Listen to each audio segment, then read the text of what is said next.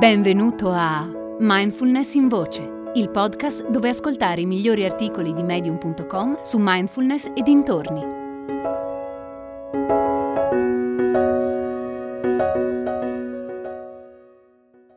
Sei ciò che ti dici. Il potere del dialogo interiore di Silvia Clare. Come dentro, così fuori.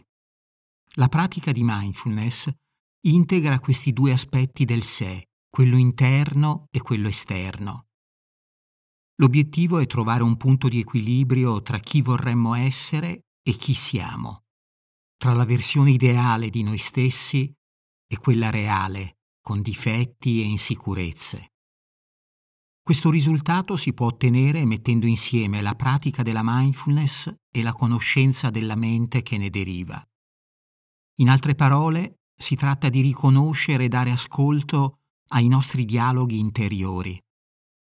La mindfulness mi ha permesso di ascoltare le diverse parti che chiacchierano nella mia mente, soprattutto quelle più negative. È incredibile in quanti modi questi dialoghi interiori controllano la nostra vita. Ci condizionano a tal punto che facciamo soltanto ciò che è sicuro o accettabile o ciò che ci si aspetta da noi. Ci obbligano a tenere determinati comportamenti e modi di essere, nessuno dei quali è veramente adatto a noi o al nostro sé più autentico. A volte quelle voci sembrano volere il nostro bene, come quando ci dicono questo ti renderà popolare, ti farà guadagnare consensi, ti darà uno status, ti porterà dei riconoscimenti sono solo trappole che ci impediscono di essere autentici e onesti con noi stessi. Ci impediscono di essere chi siamo veramente. E tutto questo per piacere agli altri. Così però la nostra gentilezza rischia di non essere sincera o di avere sempre un secondo fine. Rischia di non essere fatta solo per il bene di chi la riceve o per il gesto in sé, L'aspetto più inquietante però è che di solito questi dialoghi sono nascosti così profondamente dentro di noi che nemmeno ne siamo consapevoli. Ci condizionano pur rimanendo invisibili al radar della nostra coscienza. Influenzano la nostra vita a suon di giudizi e ci trasformano in creature che tradiscono la propria innata bontà. È stato proprio analizzando la mia vita che mi sono accorta di quanto potere questi dialoghi hanno su di noi. Al contempo ho visto anche l'influenza che hanno avuto su mia madre e sulla sua vita. Tutti abbiamo dentro di noi quelle voci ed è per questo che provo compassione per ogni essere umano, a prescindere dai suoi comportamenti e da quello che ha combinato nella vita.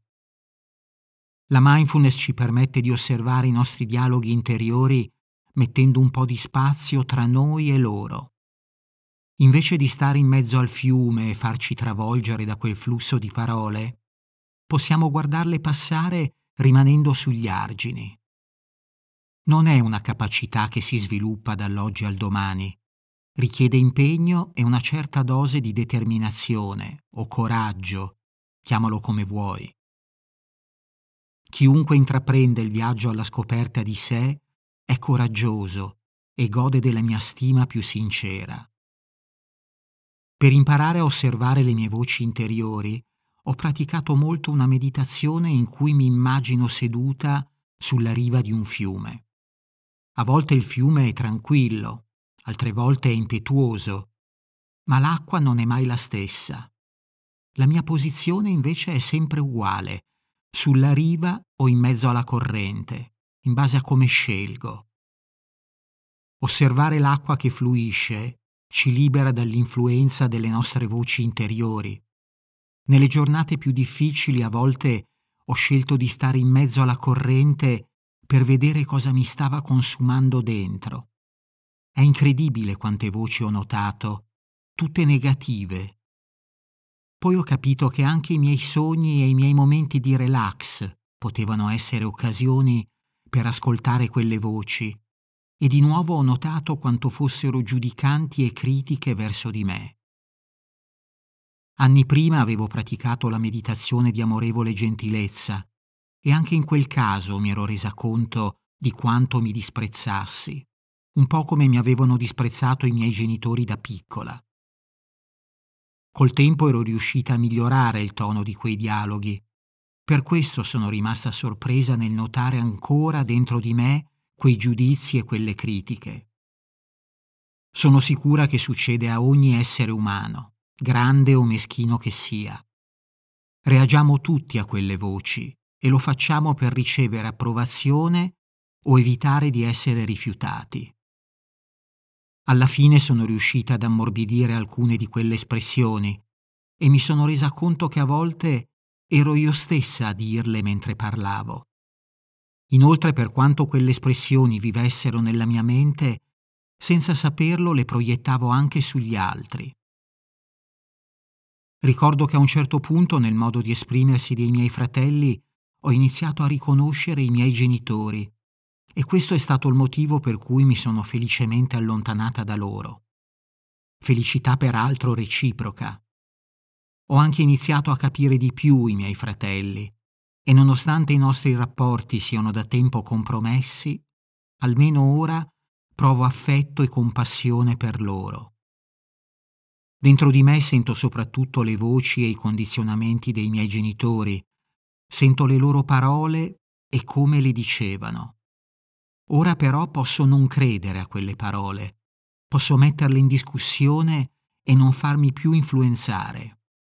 Chissà, magari un giorno spariranno del tutto. Ho passato mesi in una condizione di silenzio interiore, senza alcun chiacchiericcio mentale, ma quel tempo è terminato e alla fine le voci, per quanto indebolite, sono tornate. Ogni tanto riappaiono, anche se col tempo stanno diventando sempre più insignificanti. Lo scopo della mindfulness non è zittire la mente, è piuttosto togliere ai pensieri l'energia della nostra attenzione. Così facendo li indeboliamo. A volte però credo sia importante prestare attenzione a quei dialoghi mentali che ci condizionano così tanto, osservarli senza identificarci e riconoscere l'effetto che hanno sulla nostra vita.